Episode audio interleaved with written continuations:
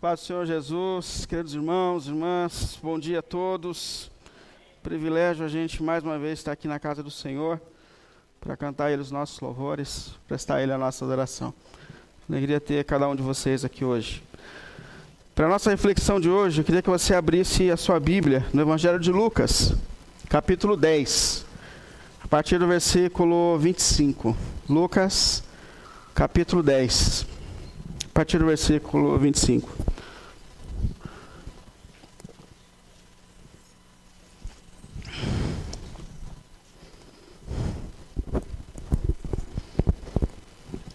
Lucas 10, a partir do versículo 25.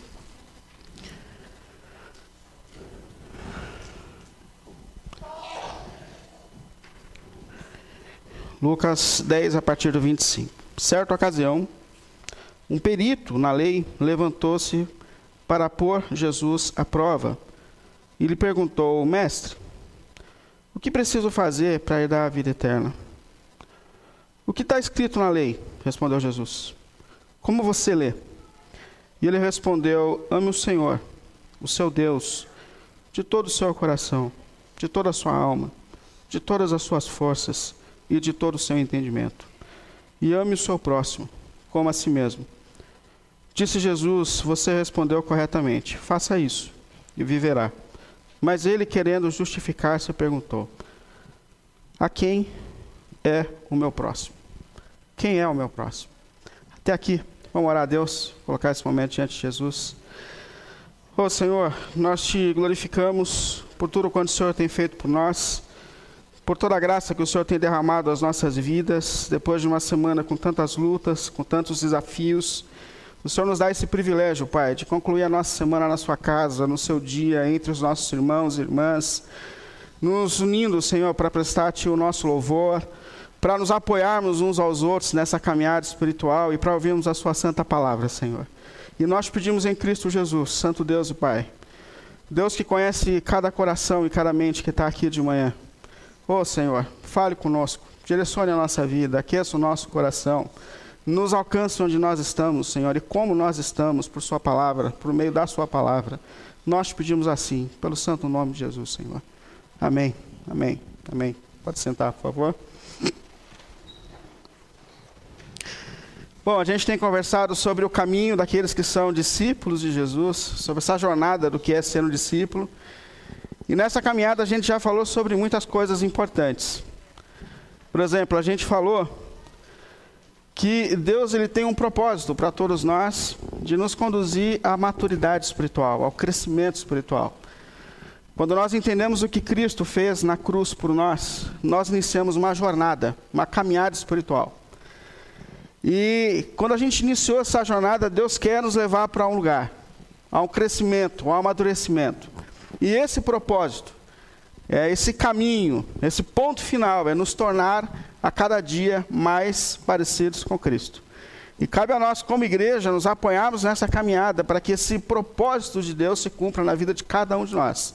Nós precisamos crescer espiritualmente, nós precisamos amadurecer espiritualmente a cada dia, a cada momento da nossa vida, e esse é um propósito de Jesus a todos os discípulos, a todos aqueles que têm caminhado perto dele. A gente viu também nessa jornada a importância da obediência àquele que é o Senhor da nossa vida. Eu acho que uma grande diferença entre aqueles que caminham diante de Jesus como parte de uma multidão, é, a certa distância, e aqueles que são discípulos, é a maneira que a gente tem ouvido e correspondido à palavra de Deus. A multidão, ela sempre vai se limitar ao ouvir, ao sentir, ao culto, ao momento. O discípulo não. O discípulo ele está sendo intimamente confrontado pela palavra de Deus e ele sempre vai sair daqui pensando como a minha vida precisa ser transformada. O que eu preciso fazer para me tornar mais parecido com Jesus? O que precisa acontecer na minha vida para que os propósitos de Deus se cumpram na minha história, na minha vida? E a obediência é essa marca. Obedecer a Jesus, obedecer a palavra de Jesus, é um sinal de que nós estamos engajados nesse caminho, que é o propósito de Deus para todos nós. E na semana passada nós vimos sobre a prioridade na vida de um discípulo. E nós refletimos na história de Marta e de Maria. Marta sendo uma pessoa extremamente agitada do trabalho, é um motor pessoal assim que agita, que faz acontecer, características muito comuns em muitas pessoas. E vimos também Maria, que é uma mulher mais contemplativa. E o que a gente percebeu, refletindo na história dessas duas irmãs, é que, para Jesus, você é mais importante do que o trabalho que você pode prestar a Ele. A comunhão com Jesus é mais importante do que o serviço a Jesus. Deus está mais interessado em você, no relacionamento íntimo e pessoal com você, do que no que você pode fazer por Ele. Isso aqui é muito importante. Então, a prioridade na vida de um discípulo é manter-se inteiramente, continuamente conectado com o seu Senhor, que é Jesus. Por meio das suas orações, por meio da sua vida pessoal com Jesus, todos os dias da sua vida. Hoje, eu quero falar sobre a conexão que precisa existir entre aqueles que são seguidores de Jesus. Sobre essa necessidade de nós nos mantermos unidos nessa caminhada. A gente que faz parte de uma geração extremamente individualista, cada um por si, cada um com seus problemas, essa geração que escolhe o que quer, escolhe aonde quer ir, e escolhe com quem quer conviver. Isso faz parte da nossa geração. E isso que já vinha se desenvolvendo na sociedade, com a pandemia, nos, nos tornou ainda mais distantes, porque nós nos acostumamos a viver sozinhos, distantes uns dos outros. A gente, de certa forma, é, se adaptou à solidão muita gente já não consegue mais se engajar na vida comunitária, na vida entre os irmãos, já não dá mais, porque acostumamos, nós já estávamos é, individualizados. A pandemia acabou, infelizmente, contribuindo ainda mais para esse afastamento, para esse individualismo na vida daqueles que são discípulos e seguidores de Jesus. Eu quero falar sobre a necessidade de nós estarmos conectados, engajados um no outro, para que os propósitos do Senhor se cumpram na nossa vida e na nossa caminhada. E como base, eu quero usar esse texto de Lucas, que narra o momento do encontro do Senhor Jesus com o homem, mestre da lei, doutor da lei, estudioso da lei de Deus. E esse homem traz uma questão para Jesus, o que era muito comum. É, eles gostavam de colocar situações para Jesus na expectativa de testar Jesus, de pegar Jesus em alguma falha na interpretação da lei e dizer, ó, oh, é falso profeta, é falso, falso mestre. Então, a todo tempo, Jesus está sendo testado, provado por essas pessoas. E mais uma vez, ele está sendo provado aqui por um doutor da lei que traz uma questão para Jesus: qual é o maior mandamento da lei de Deus? E Jesus ele faz um trocadilho, ele joga a pergunta de volta para ele. Ele fala: Bom, como você entende esse negócio? Como você interpreta? E é legal que Jesus ele sempre faz isso, de jogar a pergunta de volta para quem pergunta, porque Jesus gosta de trabalhar a nossa reflexão. É, normalmente, quando nós estamos mais envolvidos com a fé, no sentido religioso, a gente não gosta muito de pensar. Se alguém puder trazer tudo pronto e falar assim, ó, faça isso, obedeça isso, e está tudo no esquema, é só ir aqui é o caminho do céu, a gente tem gente que gosta disso, o religioso gosta disso. Mas Jesus não, Jesus ele leva os seus discípulos a pensarem. Como você pensa sobre isso? Como você responde essa questão? Se eu trouxer essa questão para você, como você pensa sobre isso? Jesus não dá tudo codificado e pronto, mas ele gosta de despertar essa reflexão em nós. E isso é bem importante, isso é bem, bem legal para a gente. Então esse homem responde: Bom, o maior mandamento é: amarás o Senhor teu Deus com todas as suas forças, com tudo que você é, e o próximo como a si mesmo. Jesus falou: Mandou bem, é isso. Está vendo? Você sabia a resposta. Segue esse caminho e você vai encontrar o caminho da eternidade. É isso aí, você está indo por, pelo caminho que você precisa ir. Tudo certo. E com base nessa segunda parte da resposta desse homem, que é: amarás o próximo como a ti mesmo. Porque aqui é um resumo da lei de Deus. Aquele homem resume os primeiros quatro mandamentos que nos ensinam a respeito do amor a Deus acima de todas as coisas.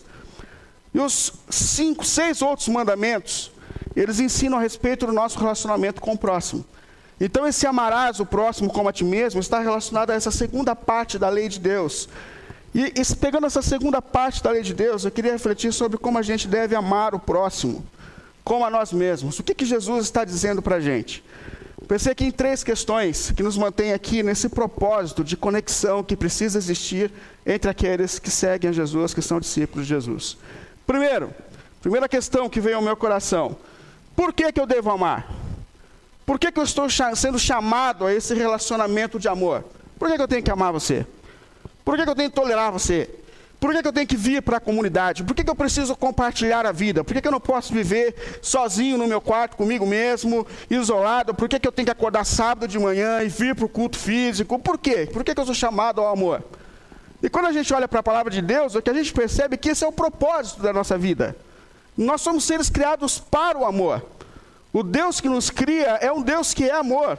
É o Pai, o Filho, o Espírito Santo que se amam na eternidade e que nos cria com o propósito de nos fazer representação desse próprio amor, cria seres iguais. Deus é o Pai, o Filho e o Espírito, três seres divinos com o mesmo poder, é, com a mesma onipotência, com tudo igual, e eles se amam, eles falam, vamos fazer seres iguais.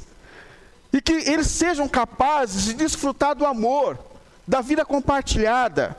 E é isso justamente que nos vai, que nos vai fazer imagem e semelhança de Deus, quando nós nos amamos. Você já percebeu no Gênesis que Deus só fala que o ser humano é feito à imagem e semelhança de Deus quando ele cria a mulher? Falou, por quê? Porque agora ele tem alguém para se relacionar, para amar. E é no amor que nós nos tornamos parecidos com Deus. Que o propósito de Deus se cumpre na nossa vida, é no relacionamento. Então, essa é a essência do propósito de Deus para a vida humana. Por isso que nós buscamos relacionamentos. Mas a gente sabe que, infelizmente, o pecado entrou na história. E o pecado ele bagunça esse propósito que Deus tem para o amor. O que, que nós nos tornamos depois do pecado? Egoístas, excêntricos, é cada um por si, cada um com seus problemas, cada um com as suas questões. O máximo que eu consigo é pensar em mim e nas pessoas que eu amo. Isso o pecado trouxe para a nossa natureza. Mas o que, que é importante a gente perceber é que Deus nunca desistiu de trazer o ser humano de volta para esse propósito do amor, do relacionamento. Quando a gente olha a própria lei de Deus, o que, que Deus está fazendo? Deus está reorganizando o nosso relacionamento com Ele mesmo. O nosso Deus Criador. E Ele está reorganizando o nosso relacionamento com o próximo. Deus ele batalha para nos reconectar, para nos colocar de novo juntos na vida, para que essa conexão entre seres humanos, entre discípulos, há um mundo de textos na Bíblia falando para a gente voltar um para o outro, para a gente se reconectar. Até coloquei alguns textos aqui. Se você quiser ler depois de forma mais detalhada, estudar, mas, por exemplo, Romanos 12, 10. O apóstolo Paulo diz assim: ó, dediquem-se uns aos outros com amor fraternal. Esse amor fraternal que é colocado aqui é o amor entre irmãos de sangue. Dentro da Bíblia, esse amor fraterno é o amor que eu sinto pelo meu irmão de sangue, pelos meus pais, pelo meu filho. E Deus fala assim: que esse mesmo amor que você sente por aqueles que são sangue teu, se manifeste na comunidade de vocês. Propósito de Deus para a nossa vida. Nós somos filhos do mesmo Pai, nós temos o mesmo Senhor, o mesmo sangue de Cristo corre nas nossas veias hoje, depois que a redenção nos alcançou. Então vivam em amor, ele fala, vivam em amor. Em Romanos 15, que é um texto que fala muito dessa reconexão. No primeiro versículo, no segundo, ele fala assim: ó, nós que somos fortes, devemos suportar as fraquezas dos fracos e não agradar mais a nós mesmos. Ou seja, sem Cristo nós vivemos para nós mesmos, são os nossos sonhos, é o nosso milagre, é a nossa bênção, são os nossos propósitos, mas em Cristo nós estamos reconectados, eu não busco mais o meu bem. Eu preciso olhar para o lado, Deus está dizendo. Eu preciso olhar para o meu próximo. Em Gálatas 6,2, ele diz assim: ó, levem os fardos pesados uns dos outros, e assim cumprirão a lei de Deus. Ou seja, é uma maneira prática da gente cumprir a lei de Deus, é nós nos engajarmos uns com as lutas dos outros. Não é só a lei por si ali separada, você obedece o código, você está bem. Não, não. Essa, essa obediência à lei nos engaja na missão de ajudar, de olhar para a necessidade do outro, de amar o outro, de colocar o ombro para ajudar o outro na sua caminhada. Em Colossenses 3, 13, ele fala assim: ó, suportáveis uns aos outros. E quando eu falo assim, suportar, eu já imaginei assim de cara, esse negócio de a gente se suportar mesmo, porque a gente não é fácil. Colocar um monte de gente depois do pecado no mesmo lugar não é uma coisa simples. Mas aqui, Paulo está dizendo sobre dar suporte, de ajudar. Se você percebe que tem alguém perto de você que precisa de apoio, que precisa de, de, de um ombro amigo, de uma palavra, de um conselho, suporte, dê o suporte. É um problema no casamento, é um problema emocional, se coloque ali, dentro da necessidade do seu irmão. Ou seja, todo tempo, a palavra de Deus está nos reconectando. Eu gosto daquela oração que Jesus faz em João capítulo 17, que é um momento tão importante. Jesus está terminando a obra dele aqui na terra. Ele veio, encarnou, foi perfeito em nosso lugar, fez tudo o que a gente não é capaz de fazer. E depois de fazer tudo o que nós deveríamos ter feito e não fomos capazes de fazer, ele vai para aquela cruz dar a vida por nós. Mas antes de ir para a cruz, antes de ir para a cruz, Jesus faz uma oração. Ele ora para suportar os sofrimentos que ele mesmo ia passar na cruz.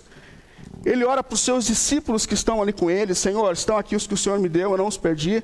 Mas ele estende essa oração, eu falo, eu oro por aqueles que crerão. Nós, ele orou por essa igreja. E o que, que Jesus pediu naquele momento? Que a gente tivesse poder para curar todos, que a gente tivesse poder de alcançar prosperidade. Que... Não, não, Jesus falou assim, Pai, que o amor que eu sinto por ti, que eu sei que o Senhor sente por mim, agora esteja neles. Que eles se amem e que esse amor seja o testemunho para o mundo de que eles são nossos. Que esse amor da comunidade seja o que vai atrair as pessoas a essa comunidade, uma comunidade de amor, de vida compartilhada, de pessoas que se suportam, no sentido de ajudar, de continuar na caminhada. Então, é, é o propósito de Deus a todo tempo nos resgatar de novo para o amor. E nós fomos criados para o amor, para viver em amor. Esse é um propósito essencial da nossa caminhada. Então, por quê? Que eu devo amar? Por que eu devo suportar? Porque é propósito de Deus. Porque é o sentido da vida. Porque é isso que me torna com, parecido com o meu Deus, com o meu Criador, com o meu Redentor. Agora, como que, a quem eu devo amar? É, quem deve ser o alvo do amor da minha vida? E parece que é óbvio que a gente responderia assim, bom, a todos. E é de fato. A Bíblia ensina a gente a amar todo mundo.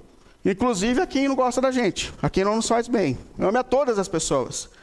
Mas aqui parece que Jesus ele aponta aqui um alvo para esse amor. Porque ele diz assim, ó, esse homem, ele pergunta assim: "Tá, eu entendi. Amarás o Senhor com todas as forças". O homem que começou esse diálogo com Jesus, aquele doutor da lei. E ele fala assim: "Tá, mas o próximo como a mim mesmo". Mas quem é o meu próximo? Quem é o meu próximo? A quem eu devo amar? A quem eu devo manifestar esse amor? E eu gosto disso porque Jesus ele continua a história. Aí ele conta uma história para aquele homem. Ele fala: Bom, um homem, para dar um exemplo de quem nós devemos amar, um homem caminhava de Jerusalém para Jericó. De Jerusalém para Jericó, eram mais ou menos uns 20 e poucos quilômetros, 22 a 25 quilômetros. E era uma caminhada deserta. Não tinha nenhum tipo de comércio ou hospedagem nesse intervalo. E Jesus conta essa história. Falou: esse homem passou por esse lugar deserto, perigoso. E no meio desse caminho, que era perigoso, isolado, ele caiu na mão de salteadores, de ladrões. Vieram algumas pessoas, esses ladrões eram ruins, porque eles não só assaltavam, mas eles também roubaram, mataram e deixaram o homem caído no caminho. E o homem não tinha forças para levantar, para poder tocar a vida, e ficou caído lá como se estivesse quase morto. Aí, na sequência, veio um sacerdote, pastor da igreja. Tinha acabado o culto, e ele saiu correndo do culto e estava indo para casa, horário do almoço dele. E ele viu aquele homem caído no caminho. Só que ele tinha reunião à tarde. Muita coisa na igreja. E ele pulou o homem. Não, não dá. Atravessou a rua, atravessou foi embora. Depois, eh, veio um homem que era um levita. E ele encontrou também esse homem caído no caminho, mas ele tinha ensaio à tarde. Você entendeu? É muita coisa na igreja, não dá tempo para olhar para fora. E ele passou correndo e pulou o homem. Pulou o homem e foi embora. Não tinha tempo para ficar socorrendo gente. Vai saber se é bêbado né, caído ali, vai ficar dando atenção para bêbado, cai na calçada, pulou, foi embora.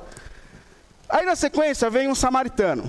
E a gente tem que lembrar que Jesus, ele estava conversando com o doutor da lei, judeu, e que os judeus odiavam os samaritanos, mas Jesus coloca justamente um samaritano na história.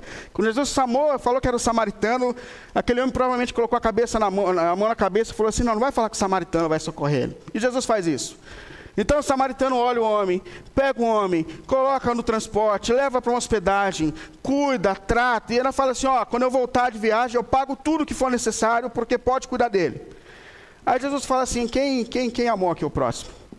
E eu gosto dessa história porque Jesus ele está ensinando para a gente que tem missão além da igreja. É, a gente às vezes acha que a gente está cumprindo a missão todinha dentro da igreja. Não, não, tem gente no caminho. Tem gente que não está aqui, que precisa de você e que faz parte da sua missão. Faz parte da sua missão. E a gente tem que estar atento a isso.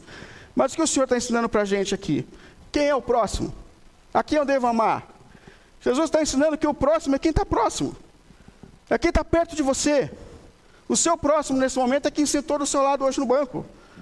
É quem está no nosso caminho, quem está nos nossos olhos. É quem faz parte da nossa vida íntima, pessoal. O meu próximo na minha vida é minha esposa e meu filho. Eles são os meus próximos, são eles que estão perto de mim. É neles que eu tenho que começar o alvo do meu primeiro amor, é no Senhor e neles. É o próximo, é sempre quem está perto. E isso é muito desafiador, porque é mais fácil amar quem está longe do que amar quem está perto dessa maneira. É mais fácil você ser agradável com quem está a certa distância do que a quem faz parte da sua vida.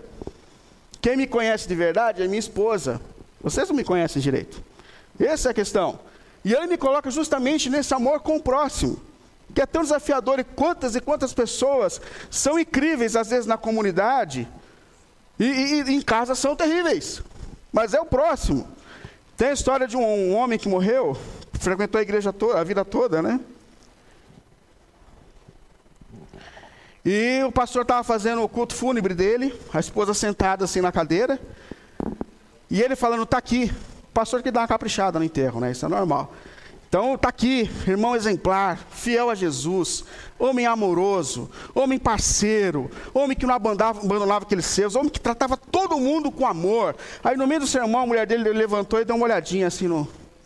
Aí sentou de novo, né? Aí o pastor ficou incomodado e falou assim: escuta, o que, que foi? Não, eu estava vendo se era meu marido mesmo que estava aqui.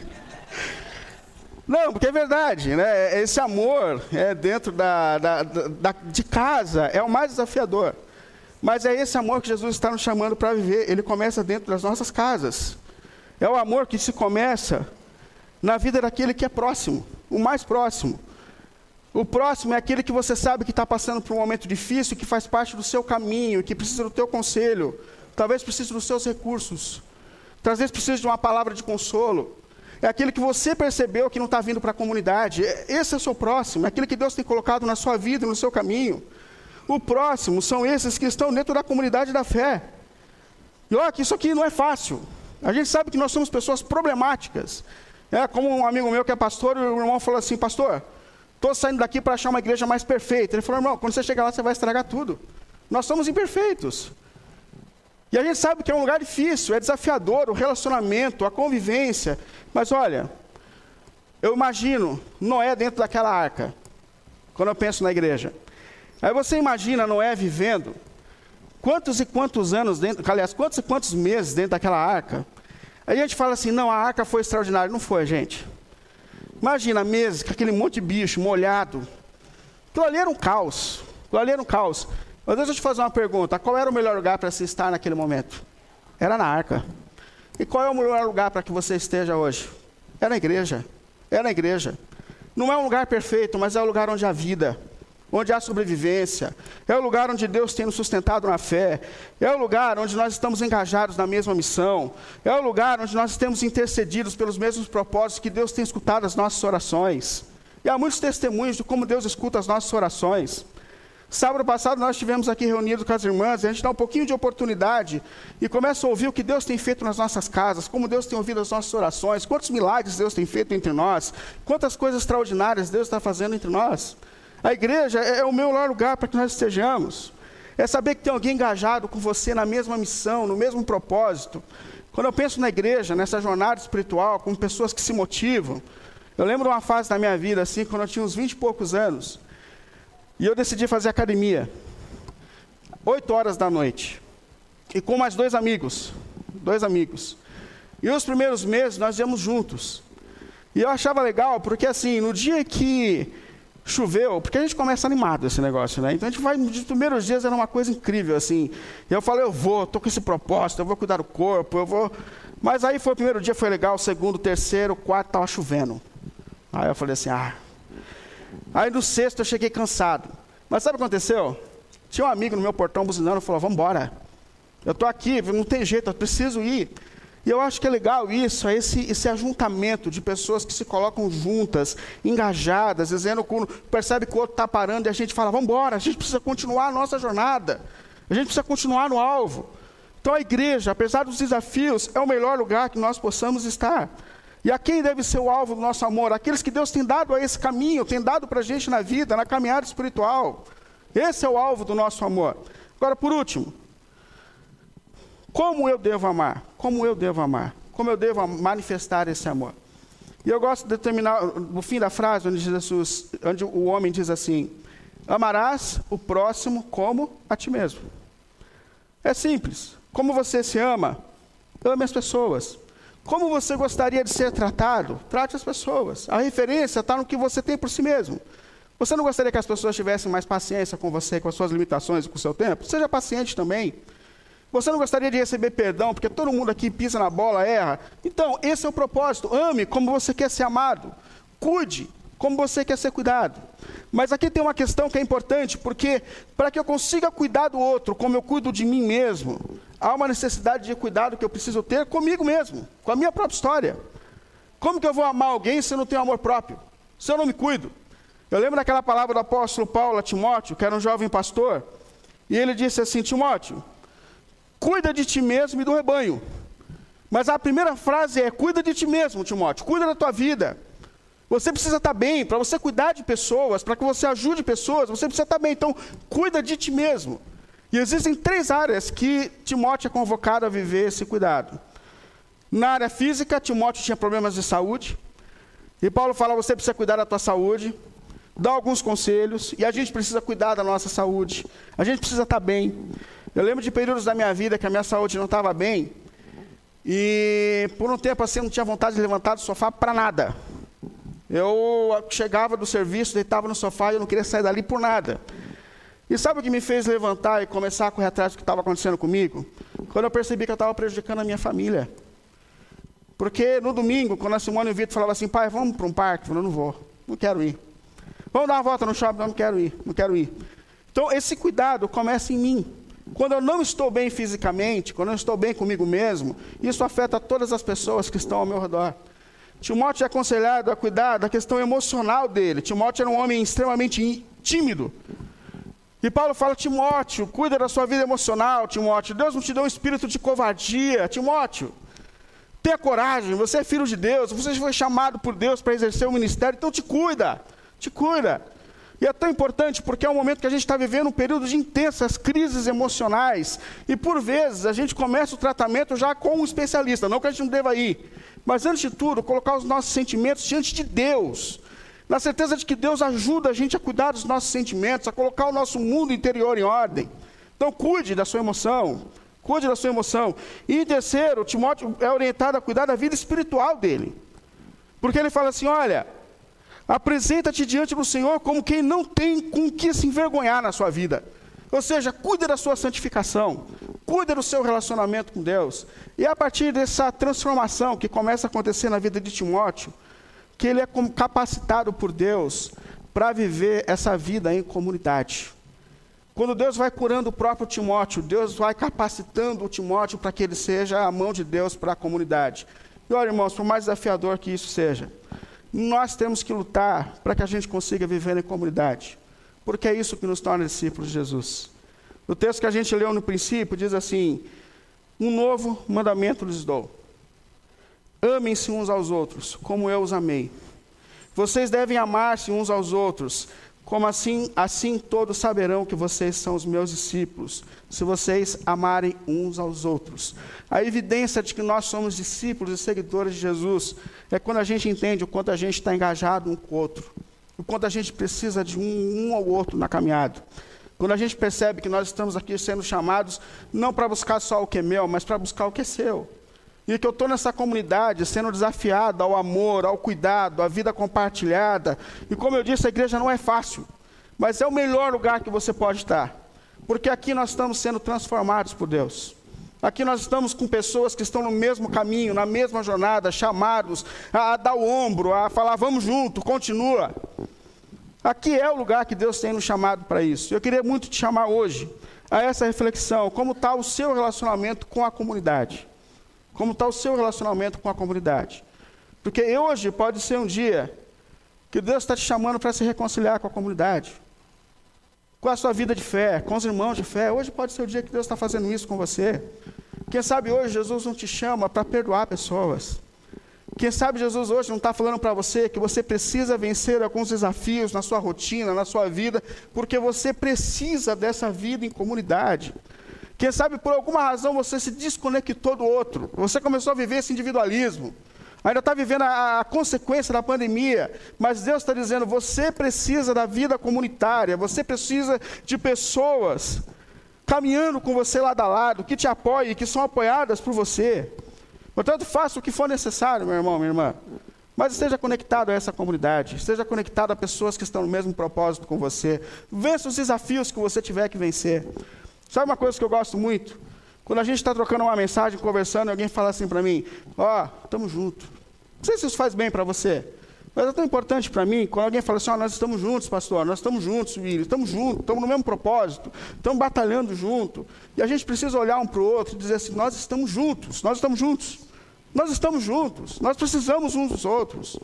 Esse aqui é uma comunidade de pessoas que ajudam pessoas. Nem todo mundo acorda sábado de manhã animado. Eu não acordo, nem toda vez.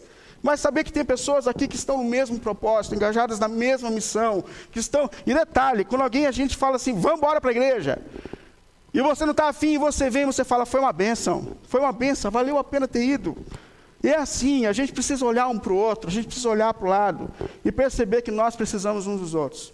Eu preciso de você. E eu espero que de alguma forma você precise de mim também.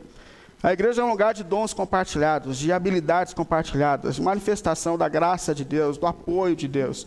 Portanto, se hoje for um tempo para você se reconciliar com a vida comunitária, refletir sobre aquilo que tem desafiado você a ter uma vida de congregar, de estar presente, eu queria muito chamar hoje a essa reflexão.